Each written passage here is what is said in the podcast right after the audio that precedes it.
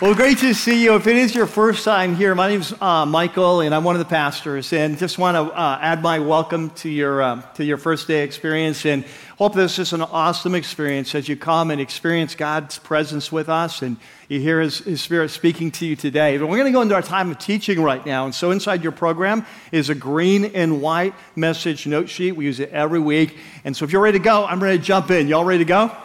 Okay, let's pray. God, we're just excited as we're continuing to uh, on this journey. You know, today, Lord, just preparing, I was just like so excited. It's about jumping out of my skin. And so I pray, Lord, that as we come together, that we would just gather as your family, as your children, underneath your leadership. And that as our Father, you would shepherd us.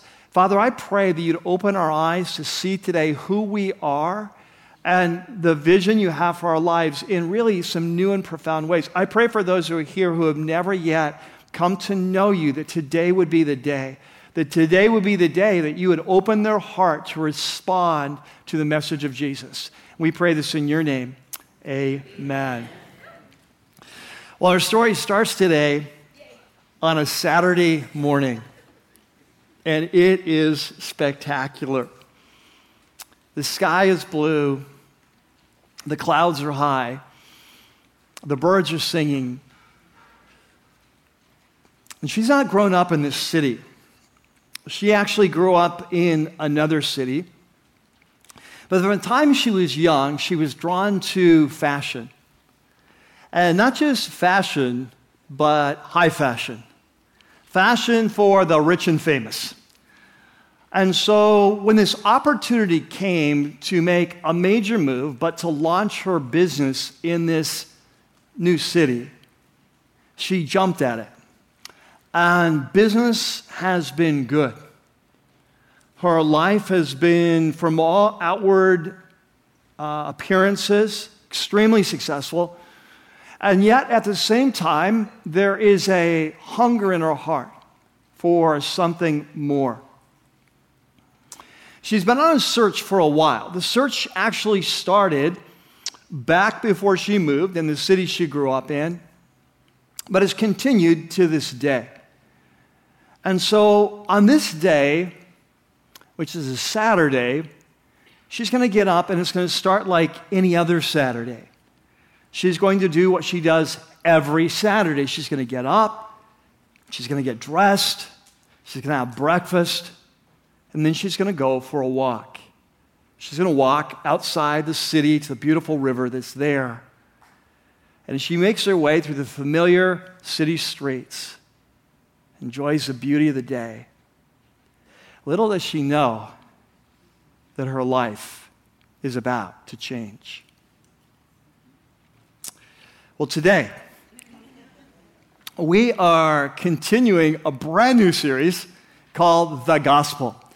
And for those of you who are new here, um, this is a series.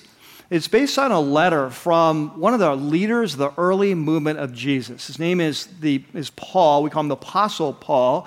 Um, and he had, he had uh, shared the message of Jesus in a Greek city, a kind of a Roman colony in Greek territory in uh, the first century called Macedonia. It was in modern day Greece, very close to the, the Europe uh, Asia border today. And, uh, and so uh, it's become one of his favorite churches. And so the reason I'm calling this series The Gospel is because in this letter, more than any of his other 13 letters, the Apostle Paul refers to the gospel uh, more often, kind of per page or per chapter or per word, than any of his other letters. But as we saw last week, that his, his message in this letter is not just on the epic message of the gospel, which, as we've seen last week, is so much bigger and brighter and bolder and higher and wider and deeper and more compelling than we often think it is. But his concern is that we would not only understand the epic message of the gospel, but that we would live out the gospel, that we would understand the implications and we would live lives, in His word, worthy of the gospel. And so, as I've been putting it, is that what we're going to learn is the gospel is not just a message to be believed, it's a life to be lived. And so last week, if you're here, we kicked off by looking at the first two verses, which is simply the opening greeting from the Apostle Paul. And one of the things that we learned last week is that um, when it comes to the greetings, the introductions in Paul's letters, it's often tempting to skip over them because they seem sort of formal or perfunctory. But what we learned last week is that in these opening greetings and introductions, Paul is actually, they're often like a preview of coming attractions. That in them, Paul is giving us hints and um, kind of indications of where this where this story is going, what the kind of the key topics he's going to be talking about. And that's very true in this letter to the Philippians. And so today we're going to be looking at the first half of his introduction to this letter. And so if you have your Bibles, you have your apps, let's go ahead and open up and turn on. There in your note sheet, you have a section that's called the Gospel uh, Giving Thanks. And we're going to go ahead and pick it up at verse 1 just so we catch the flow. And so it's Paul and Timothy, servants. Remember last week we learned it's actually slaves, slaves of Christ Jesus. Remember we learned about his name. Every part of that name is, is preaching the gospel. Christ, Messiah, Jesus. Yahweh is salvation. To all God's holy people, saints in Christ Jesus at Philippi, together with the overseers and deacons, two of the key uh, types of leaders in their church. Grace and peace. Remember Greek charis, uh, peace, shalom. Charis and shalom to you from God our Father and the Lord Jesus Christ. So now he's ready to jump into the intro. He's given his greeting. And he says, I thank my God every time I remember you uh, in all my prayers for you. So Paul's always praying for them. Uh, I always pray with joy. And he says, the reason is because of your partnership in the gospel First time we've heard that word, the gospel. Partnership in the gospel um, from the first day until now. Now, I need a little sidebar here on the word partnership. This is going to be a very important word for us throughout this whole series. Today, the whole series. So, the word that's translated partnership is a famous Greek word. Many of you will have heard it before. It's the word koinonia. Right? So, I'm going to spell it out for you. Uh, somebody can visualize this. So, it's K O I Koi O N I A. Okay? K O I N O N I A. Koinonia. Now, if you were to look up that word in the most authoritative Greek uh, dictionary of the New Testament, um, it would define it with words like this um, sharing, okay? um, communion.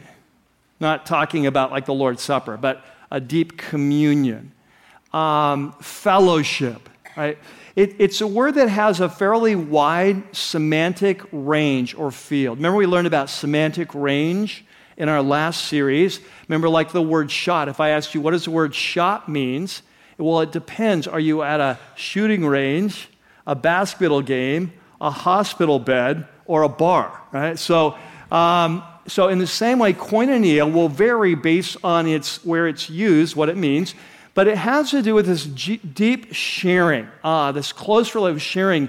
And, and so when we come to Jesus, we all receive the Holy Spirit that unites us to the Father and the Son, and we are all united, networked with one another. We enter into this koinonia, this deep sharing in the spiritual realm um, that's lived out in community of Jesus. And so it's interesting, though, because the Apostle Paul also uses the word to describe, uh, use koinonia, like in 2 Corinthians 8 9, he'll use that word to describe uh, financial gifts that flow out from our deep love and sharing to others in need, uh, like the poor.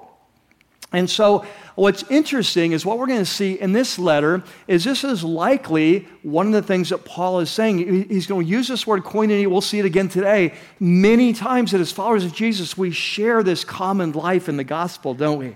We, we share this. Um, but what he's going to say when we, when we get to chapter 4, we're going to learn that the Apostle Paul, since the very first time he shared Jesus with them and then he left, that over the years, there's many times they have, quote, partnered with him, in the gospel by supporting him financially. So they've partnered with him to help advance the gospel, like we would support a missionary today, right? And so uh, it's very likely that here he's talking about this, he's thankful for the partnership we share in Jesus, but specifically, as we're going to learn, that he is in prison.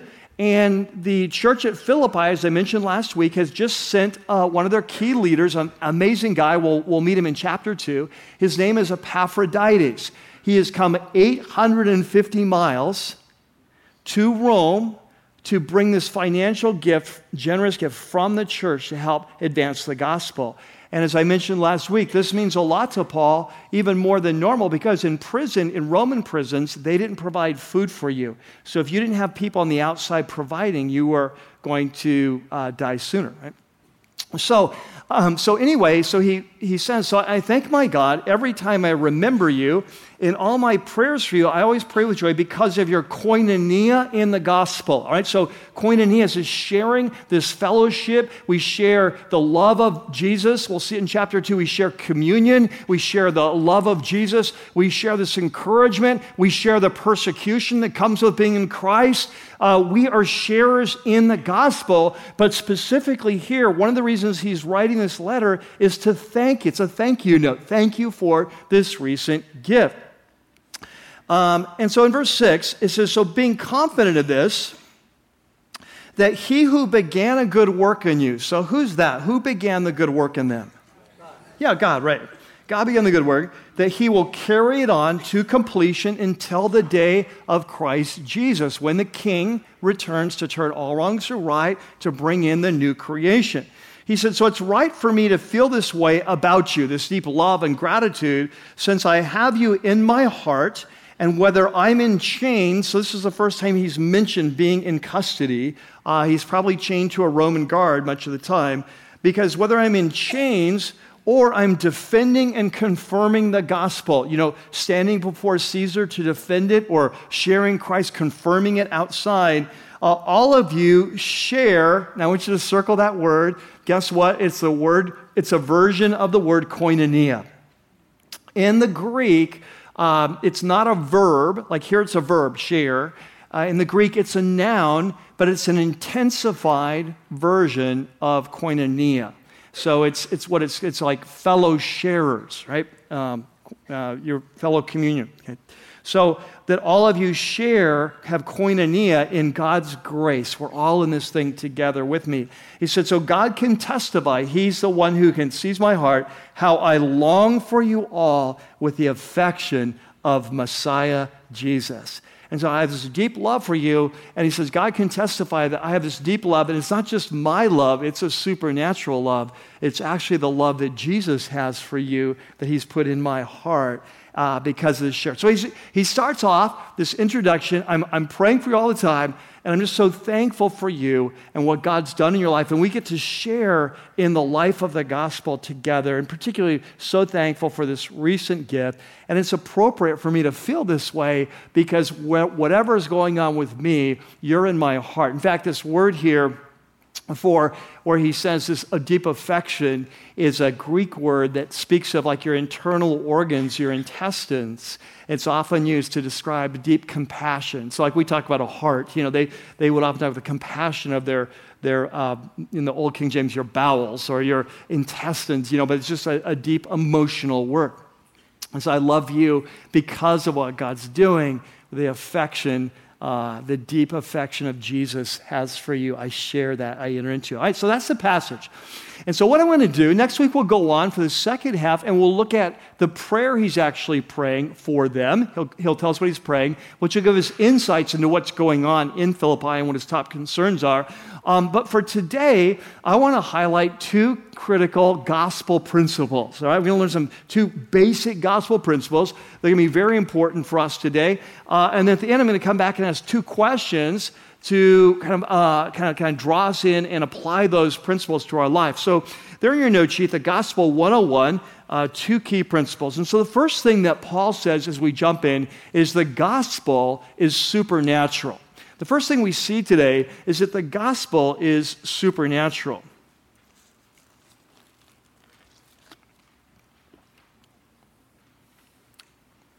So, at the core of the gospel, and remember, I don't know if I'm, I don't think I mentioned this last week, but the gospel was an important word in the ancient world, both in Jews for Jews and Gentiles for different reasons. But in the Roman Empire, remember, he's writing to a Roman colony. and the Roman Empire, the word gospel in Greek is the word euangelion, uh, good news was a word that was used by the emperor to announce major uh, cataclysmic big news in the empire. So, for example, when the new heir was born to the Caesar, that would be perhaps euangelion, that would be sent out, the good news throughout the empire um, when, um, uh, say, a new, uh, a new empire would, would, would arise to the throne and take power, that would be a euangelion. So it was a powerful word of empire. And so, uh, so uh, when you look at the announcement of the gospel, the announcement of the gospel, at its heart, it's an announcement that the God who's the creator has entered into history to fulfill his promises, both to our first parents in the garden and to the nation of Israel, that one day God would come to restore all wrongs, turn all wrongs to right, and bring in a new creation. And the message of the gospel is that that has happened. That God has broken into human history through the man Jesus Christ, the God man, to rescue and restore all uh, all creation. It's a supernatural message. And what we're going to see today, today for the very first time, Paul mentions the word gospel. And what's interesting is the first time he uses the term, right away, we're going to see how supernatural the gospel is in our lives. So if you look, for example, at chapter 1 and verse 4, he says, in all my prayers for you, I always pray with joy because of your koinonia in the gospel from the first day until now, being confident of this, that he who began a good work in you, so who's that? God. God who began, it's supernatural. God who began a good work in you, he will what? Carry it on to completion until the day of Christ Jesus, when Jesus returns to turn all wrongs to right, to bring in the new heavens and the new creation. Now, I want to talk for a second about that, that phrase there where it says that he who began a good, he will carry it to completion. That is a single word in Greek to carry it to completion. I want to give you the word. We're not always going to do as much Greek stuff, but I think this is actually worth it. So, uh, the word in Greek is epiteleo, right? So if you might want to write this down, just so you can visualize epi, E P I, and then teleo, T E L E O, okay? E P I T E L E O. It's made up of two words. Epi is a preposition, it's like um, above, uh, toward, um, uh, uh, under, it's like a preposition. It means different things in different settings. Teleo is a verb that means to bring to completion, right? So it, it has to do with bringing something to its appointed end. Um, like we see in our culture, um, you, you may be familiar with this word. Sometimes we'll talk about the telos. And the telos means the end, um, the, the ultimate goal of something and it comes from this Greek word. And so epiteleo means to bring a process to its appointed end. So what Paul is saying, so let's kind of review this real quick. So, so who starts the process? God. Who finishes the process, brings it to its close? God. And when and when will he bring it to its close? When Christ returns. So he starts the process in a person's life, he continues the process their whole life, he brings it to completion when Jesus returns. We receive new bodies, we're glorifying right? So, so, uh, so God is, so this thing is supernatural from beginning to end. So I want you to think of this in terms of flip this house, all right? that theological show. You all seen it? Okay, have you ever seen Flip This House, right? You know, it, it's, you know, you buy an old beater up house, and then you're going to renovate it, and then you're going to sell it and make lots of money, right? So that's where the analogy breaks down. But basically, what Paul is saying is that when someone comes to Jesus, it is supernatural from beginning to end. He is the one who picks you as his house. He is the one that designs the remodel. He is the one that hires the contractors to make sure it's done according to specification. And when you get done, you will be what He envisioned you to be. You see this? He, he is the general contractor on the job of your life. And it starts with Him, and He continues it every step along the way, and He's going to bring it to completion. You follow? Okay, now, what I want to do today is I want to focus on an example of how God starts the process. He who began a good work in you. I want to focus today. When we get to chapter 2, the middle of chapter 2, in like five or six weeks, uh, that we will see how he continues the process. Right? So, the gospel is supernatural today. About five or six weeks, there's going to be a point the gospel is supernatural. That we're going to focus on how it starts today, how it continues then. Are you with me? Okay, so today we started this story. We started the day with a story of a woman who grew up in a city and then had the opportunity to move a long ways away and launch a business in the fashion industry that had always been her passion, who's done extremely well, and yet there's a hunger for something more, and she's on a search. That is a story of the first convert in Philippi. So if you were to turn to Acts 16, which you don't do this now, but um, you can check it out later, see if I'm telling the truth.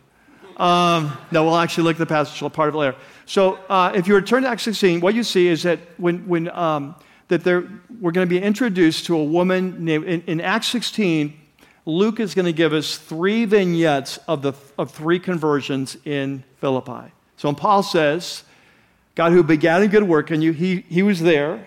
This is one of the women he's talking about. So her name is Lydia. We're told that she grew up in what is now modern day Turkey in a, in a major city of Thyatira. Thyatira was very famous for its production of purple cloth, which in the ancient world was used for uh, rich and famous and royalty. It was high end, exclusive fabric. So, somewhere along the line, she decides to move from Thyatira 350 miles away, which remember, it's on by foot. It's not like, you know, just go to Burbank. Um, know, I'm just go to San Francisco from Burbank, you know. Um, and so she's going to make a major move to the Roman colony of Philippi, and she launches her business there, which makes sense. She's going to have all the ties to this production center to import this high end cloth. And so, what we learn about, though, is her spirit, and she's done very well there. We'll see today. She has a major estate, apparently. She's got a household. Um, and so, what we're going to see today is that spiritually, she's been on a journey. Because we're told that she's, she's not a Jew, she's a Gentile. So, a Gentile in, East Asia, in the eastern part of the Roman Empire. And so, that means she's grown up in one way or another as a pagan. Uh, she may have worshiped, her family may have worshiped uh, the gods of, uh, you know, kind of Rome, um, uh, the gods of Greece and Rome, um, the gods, uh, uh, house, household gods, you know, like, you know, if you remember that, that movie Gladiator, and they always carry little household gods. You know. So it may have been like that, that may her background. It may have been that her parents or her background was into Greco Roman philosophy. Maybe she, they were into Stoicism or and Seneca or something like that. Uh, we don't know. Or maybe she was in the Eastern mystery religions that were very popular in the eastern part of the empire. So we don't know. But she's pagan, right? She's, she's a Gentile. And so at some point, though, uh, Luke identifies her as a God-fearer. And that's a technical term in Acts to describe someone who's a Gentile who converts, at least at some level, to Judaism. Uh, and so it's not a full conversion, but like you, you go, you, you believe in the God of Israel, you worship him, you read the Hebrew scriptures, you follow some of the laws, you go to synagogue, that sort of thing. Now, it's interesting, is likely this search began for her before she moved to Philippi. Um, and the reason is because um, there was a major Jewish population in Thyatira, where she was from. There was hardly any Jews in Philippi. Uh, there wasn't even a synagogue, and you need 10 Jewish men for a synagogue. So, um, so she's been on this spiritual journey. What's interesting is she's converted to Judaism. Um, and she's continued to follow the God of Israel even after she moves to Philippi. Um, and remember, in the ancient world, as through much of history, there was a lot of anti Semitism. And so, in spite of that, she is worshiping the God of Israel. So you kind of get a feel for this woman, very successful on a search, converted to Judaism. And so on this particular Saturday, she's going to get up and she's going to walk outside the city of Philippi and she's going to go out to the river there. So in ancient times, when there wasn't a synagogue in a city, they would often gather by a river, a beautiful place of, uh, you know, to have a place of prayer. And so on this particular day, that's what she's doing, just like she does every Saturday. But on this particular day, it's her lucky day because the Apostle Paul and his team have just come to town. And there's no, we, we read about that last week, how the Holy Spirit had led them. But there was no synagogue there, so they're going to go outside town to look for a place outside by the river, which would be typical to have some Jewish people there praying.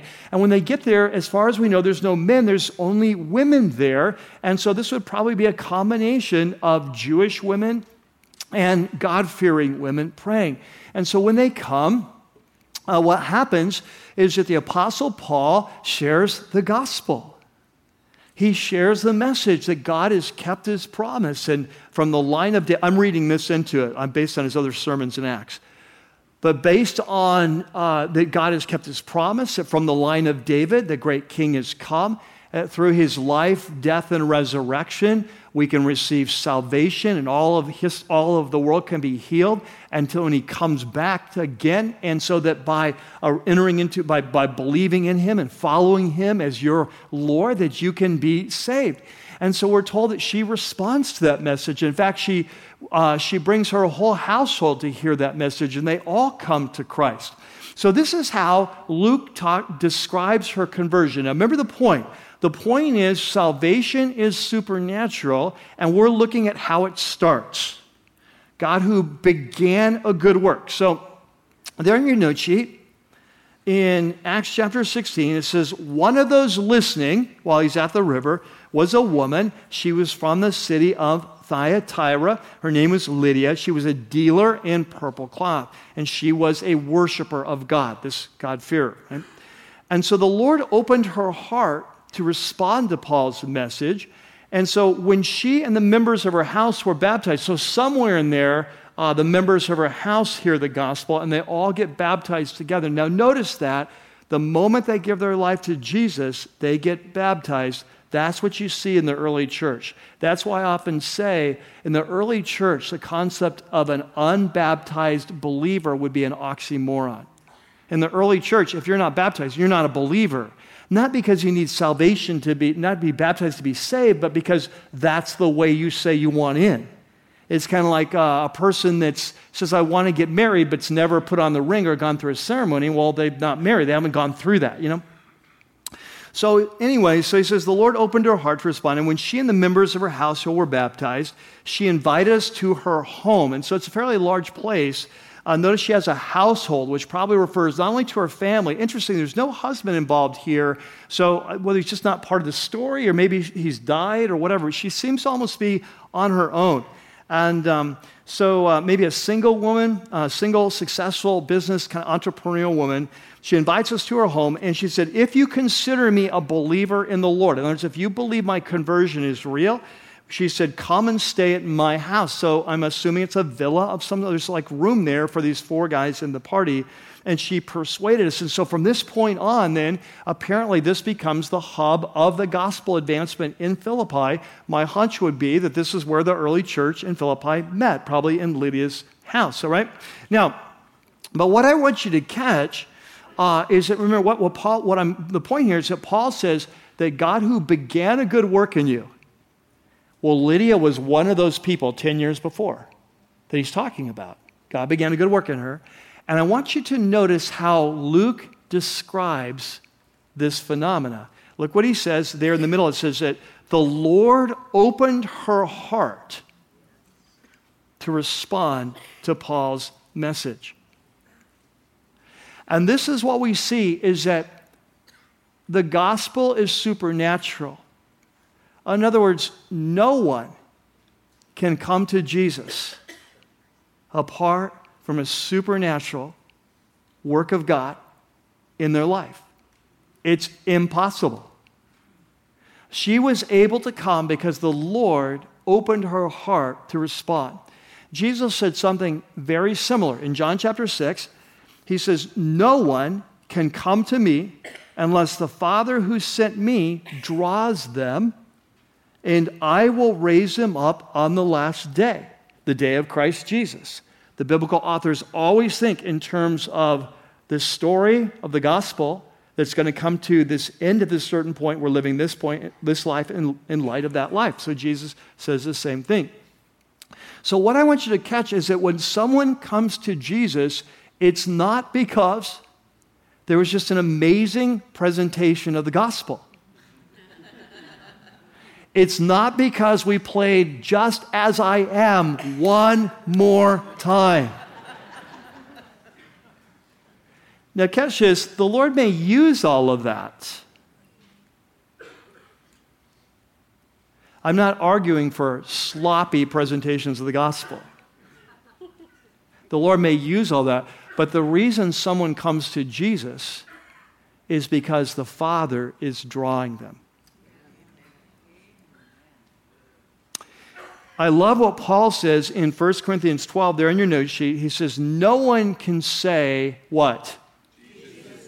In the early church, this is probably the first, we believe, scholars believe this is the first confession. What it means to be a Christian. You say, Jesus is Lord.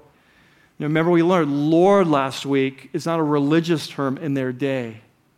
Lord was a political term. It was the, the Lord. It, it could, it could be as little as Sir, you know, Sir, but at the highest level, it referred to Caesar. Caesar is Lord.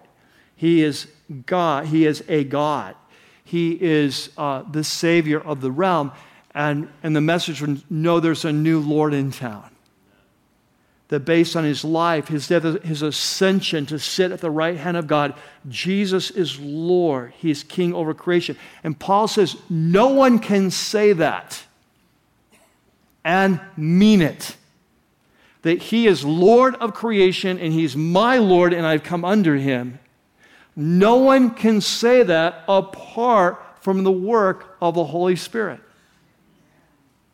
The gospel is supernatural. He who began a good work in you. Now, what this means is that if you're a follower of Jesus, and let me define that I do not mean you simply raised your hand at one meeting, wrote your name in the back of a card, walked an aisle, or even got baptized. Those are all good things, and they may have led to your salvation. The way I know whether you're saved is Jesus, your Lord. If Jesus is Lord to you, and you've brought your life under his leadership, then we have reason to believe that a work of God has happened in your life. If you raise your hand at 12, when you're in seventh grade at a campfire, in a very emotional time, you walked an aisle at a harvest crusade, there's no fruit in your life, no change, no repentance, no evidence of the Holy Spirit's work in your life, there is no reason to believe that you are saved. Jesus said, By their fruit you will know them. Right? So, but what I'm saying is, if you are a follower of Jesus and Jesus is your Lord, here's what I want you to catch. And I say this often, and I will keep on saying it until you believe me. If Jesus is your Lord, there is more to you than meets the eye. God has begun. In fact, Paul will describe your life as partaking in the new creation. What's the gospel? The gospel is that through Jesus, all creation will be restored, the new creation will come. And what Paul says, if you look there in your note sheet in 2 Corinthians 5, is if anyone is in Christ, or they've come to Jesus, He's their Lord, the new creation has come. Do you understand what he's saying? He's saying this end of time event, new creation, has reached into time in your life. The new creation has already started in you. The powers of the coming age have started in you. You are part of the new creation that's coming, and what you will be does not yet appear, but when He appears, you will be like Him. The new creation has started. You are not the same person. You are not simply a sinner saved by grace. Yes, we are all sinners, and yes, we're all saved by grace, but that is not the description of you. You are a son or a daughter of the King. The new creation has come. And the transformation that you began to experience when you came to Jesus the change of heart, the change of affection, the change of values, the change of priorities, the new love you have for God and others, that, my brothers and sisters, are, is the first signs of spring. And the full harvest is coming. The gospel is supernatural. Number two, the second core concept of the, of the gospel, kind of one on one, is that the gospel is for everyone. We just studied the story. We just kind of walk you through this story of Lydia. Think, who, think with me who she was. She was a high class, fairly high cultured, um, ambitious, entrepreneurial, successful businesswoman who had a spiritual hunger in her heart, had converted to Judaism in spite of perhaps persecution. She was a churchgoer. And she needed the gospel. In Luke chapter 16, we're given two other examples of how the gospel works in people's life. And these two other conversions are radically different. Let me just kind of walk you through them. The first one is the gospel encounter. Let's call it that because I'm not sure she came to Christ. You would think so, but I'll tell you the story. And you, you know, it's just, they, Luke just doesn't say. But she was a slave. So she was at the other end of the social spectrum. We learned last week slaves have no rights in Rome. They can be murdered at any time by their, their master. That's fine. You can do anything to a slave. If a woman's a slave, you want to have sex with your slave, that's fine, it's all legal, right? So this woman had supernatural giftings, but they were not from the light side, they were from the dark side. So she had occult giftings. So she had what Luke describes as a python spirit, which is a spirit of divination, a spirit that enabled her to predict the future. And as a result of her, that, her masters made a lot of money off of her.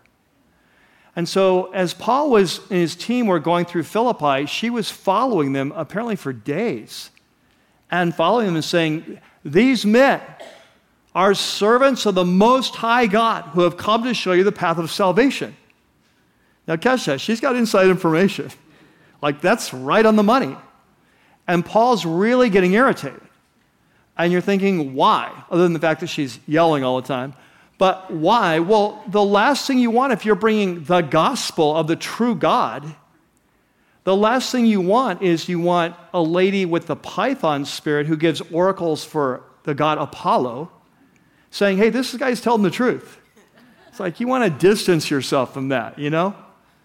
Like I, am preaching, so I don't want all the Jehovah's Witnesses going, listen to this guy, he's really right. It's like, no, no, I'll do it, I'll take this on my own. Thank you. Um, so anyway, he finally gets irritated and he casts out the python spirit. And this leads to the arrest of Paul and Silas because false charges are brought by the owners who've lost all their money. And so Paul and Silas are beaten severely, thrown into the city jail, and put in stocks. Well, we don't know what happened to the woman, but what we know is she was set free by the gospel. Now, did she become part of that church? I, I can't say that for sure. It doesn't say. My hunch would be high, high chances, right? High chances. Jesus has freed her. But we don't really know that. She's the second story we have of the gospel, the power of the gospel impacting someone's life. Totally different uh, social uh, scenario. She, she's oppressed, she's used, she's sort of trafficked, if you will, she's abused, she's being used. Right? The third story is of conversion is completely different. This is a Roman bureaucrat. He's a Roman civil servant, uh, very likely a former soldier. Um, and he's, he's the man who's in charge of the city jail. So he's in charge of Paul and Barnabas. They're over, you know, I mean, Paul and Silas when they're beaten and put in stocks. He's in charge. And through a series of events that I won't go into today, we'll probably talk about later in the series, it's supernatural that they have a chance to share Jesus with their, this, this jailer. And he comes to Christ, and his whole family, his, his household comes to Christ, and they're all baptized in the middle of the night. We see the same pattern again. So, what I want you to see is three very different people high class, wealthy, fashionista. Um, you know, she used to have ads in Cosmo. Um, she, uh, but then she became a Jew and stopped that. Uh, she, she, you know, she converts to Judaism. She's a church woman, right? You have a picture of her. Second person, lowest class slave girl being abused and used. Third person, middle class Roman bureaucrat who probably worships the gods of Rome, almost for sure, and probably uh, worships Caesar as emperor uh, as part of his official duty there in Philippi. You see how different those three people are? And yet the gospel is for everyone. Like it doesn't matter how successful you are, or how much money you have, or how much you own, or what your businesses are, that if you don't know the story of the world, and if you're not part of that story, it's all for naught. You know, it doesn't matter if you've been abused and used like the slave girl. It doesn't matter where you've been or what's been done to you.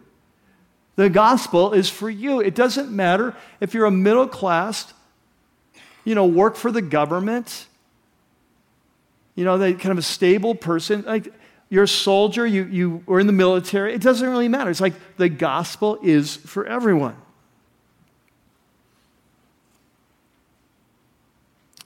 So, three different kinds of people.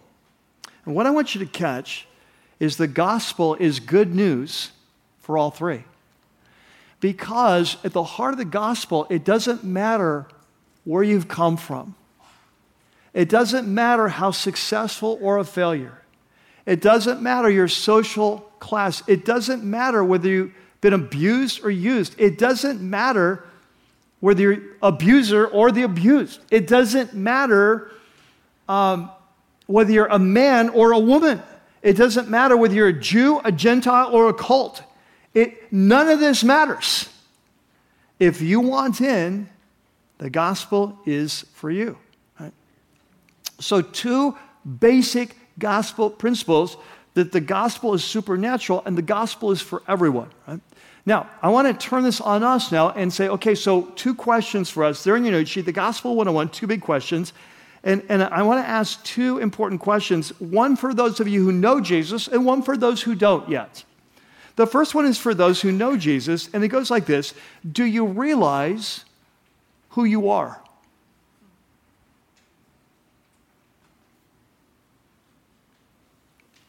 What Paul says in all his letters, in the most amazing terms, is that when a man or woman comes to Jesus Christ in reality as their Lord, his or her Lord, that a supernatural work begins in you, that God starts to flip your house, and he is not going to stop until he accomplishes what he started. You know, this week in your life group, and uh, if you're in a life group that's a, a, message study life group, that's great. If you're not, for either you're in a different kind of life group or you're not in a life group, I would really encourage you print off this week's life group study and do it. All right? Because in this week, what we're going to have you do, one of the things we're going to have you do, is I, I want you to study carefully Ephesians chapter 1 and the first half of Ephesians chapter 2. Because in this passage, Paul lays out what happens to a person when they come to Jesus and who you are if you're a follower of Jesus. Now, what I'm going to have you do is a couple things. First, I'm going to have you study it in the New International Version, your normal version. And then after you do that, I'm going to have you pick another translation, either New Living Translation or the Message Paraphrase, either one. And so you're going to, if you don't have that, you're going to need to get uh, download the app YouVersion. This is all in the notes. YouVersion. It's a free app at your favorite app store. You download it, and they'll have those versions on there. And then it'd be awesome. You'll have that from this point on. But if we had time, we would look at that. We don't have time. So let me tell you some of the highlights. This is what the Apostle Paul says when a man or woman comes to Jesus, this is what I know about you. If, you're, if Jesus is your Lord, this is what I know about you. Number one, you are deeply loved. That before time began, God chose you. And He chose you, like flip this house, I choose that house. He chose you not simply to be forgiven of all your past, but He chose you to be adopted as His son or His daughter. And on top of that, He has sent the Spirit of His Son into your life so that you could be transformed to become like your older brother, like your father, the person you're created to be. And on top of that, that He has called each of us, He's called you, to play an important role in this epic drama called the gospel where he's bringing all creation healed and restored under the leadership of our true king, this true king. And then on top of that, he has designed assignments for you and you specifically to carry out before time began. That is who you are. And one of the greatest needs that we have is for the Holy Spirit to open our eyes. There is more to you than meets the eye. You know, at the end of last week, or the end of, um, end of Philippians 1, Paul says this there in your note sheet. He said, Whatever happens, remember we looked at the slide, whatever happens to me, I'm in prison, maybe I'm killed, maybe I'm held longer, maybe I'm released. Whatever happens, conduct yourselves in a worthy what? In a manner worthy of the gospel. In a manner worthy of the gospel. What's he saying? This epic drama that I've just been describing, he's saying that's your story. Live your story. Live your story. Be who you are. Don't you realize who you are? That you died with him in baptism. You have risen from the grave through the power of God. The Holy Spirit lives in you. You are the temple of the living God. If God is, if, if God is in you, he is greater than he is in the world. He's got a vision for your, pl- your life, a plan for your life. Leave the past behind, put off the old, put on the new, rise up, be who you are. That is what the Apostle Paul says over and over again. And when he says, live a life worthy of the gospel, that's what he means. This is the story. Live your part in the story. Don't go back to the old creation. I don't care who you were. I don't care what your past was, that is past. We have to understand it to move past it many times. But don't let your past define you. Don't let your parents define you. Don't let your spouse define you. Don't let your friends define you. Don't let your culture define you. Rise up and be who you are.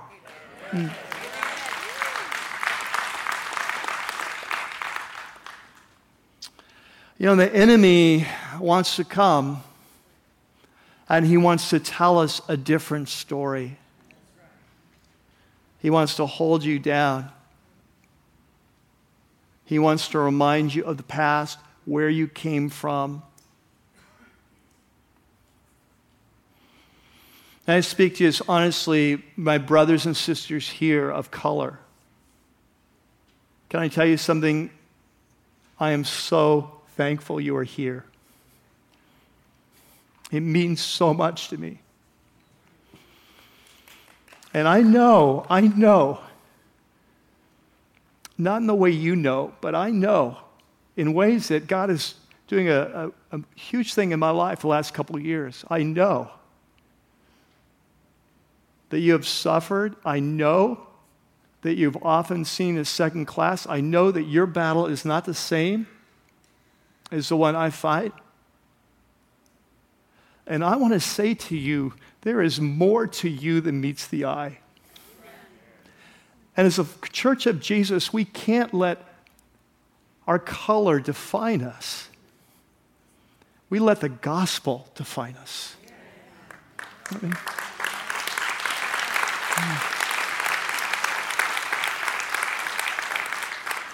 Some of you have been abused. Our last baptism, we had two or three women who shared in the last couple of years they've been raped. They shared it publicly here.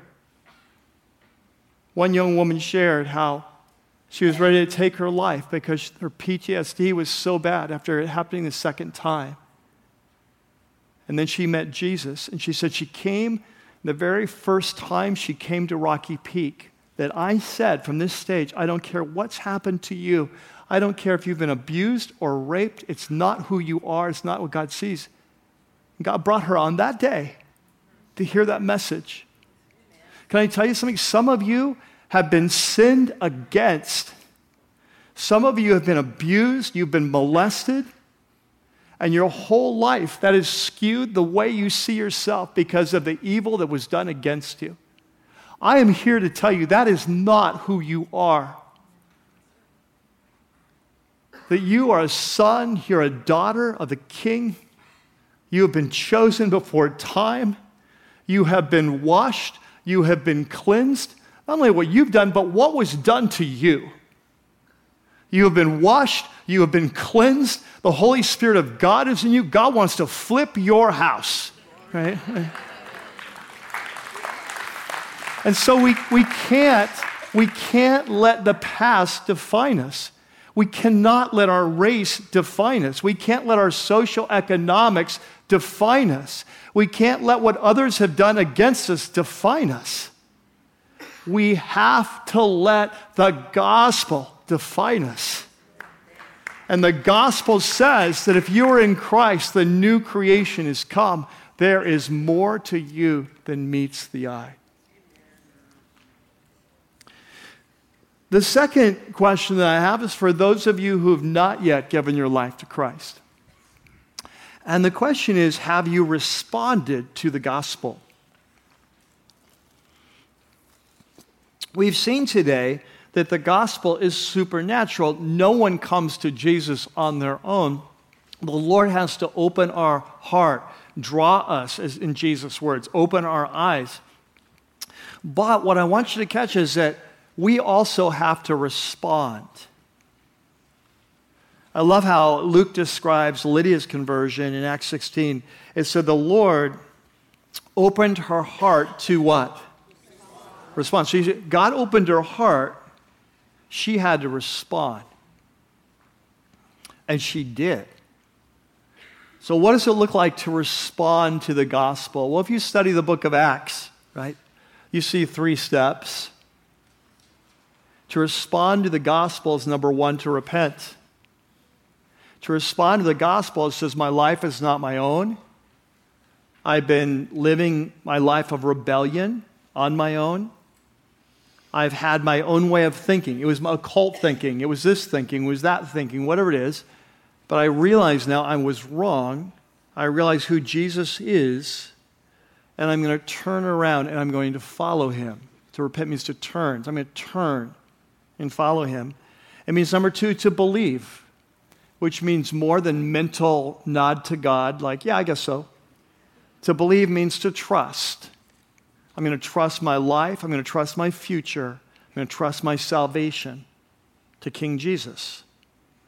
So we repent, we believe, and then number three, we're baptized.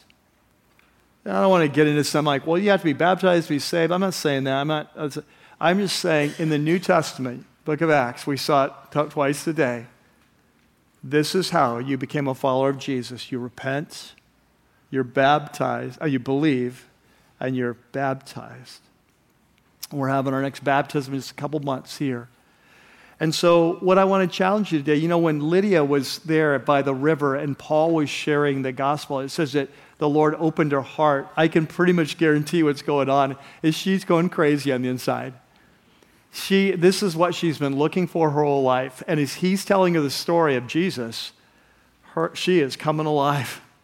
Yes, this is it.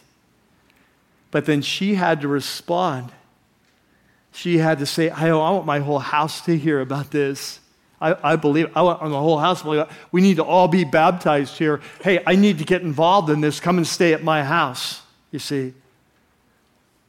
So to not respond or, or to not say yes to Jesus by default is to say no to Jesus to put off saying yes to Jesus is to say no. And so, if you're here today and the Lord is opening your heart to the gospel, I want to encourage you to take that step. And we're going to bow our heads right now. We're going to pray. And I'm going to give you a chance to ask Jesus into your life, to give your life to Him. Let's pray. Father, we're so thankful for this incredible gospel that's supernatural from beginning to end.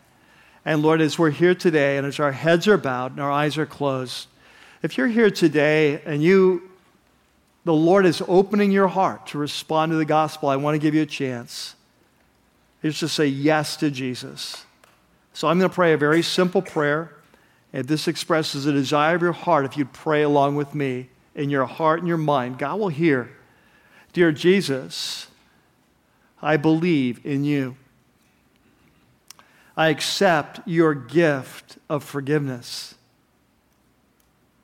I ask you to come into my life and flip my house. I pray for a new creation by your Spirit. Teach me how to follow you and save a spot in that next life for me. While our heads are bowed and our eyes are closed, if you just gave your life to Jesus, first of all, I want to welcome you to the kingdom. If you're sincere, if you're bowing the knee to the king, he will respond to that. And I'd, I'd encourage you to do something both for you and for me. Inside your program is a little white card. It's called the Connect card. And what I encourage you to do is just to write your name and so on on the, on the front, all your contact. But on the back, just say, I asked Jesus into my life, or I gave my life to Jesus. And this week, we'll send you a letter from me to some first steps to help you in this new life as you pursue Jesus. So, Lord, we come now and we worship, we celebrate the death of death. Lord, we celebrate the new life. We celebrate your work in our life. We celebrate that the one who began a good work will continue it until the new creation. And Lord, we pray as we bring you our gifts, our offerings, you'd meet us now as we worship you. In Jesus' name, amen. Would you stand with me?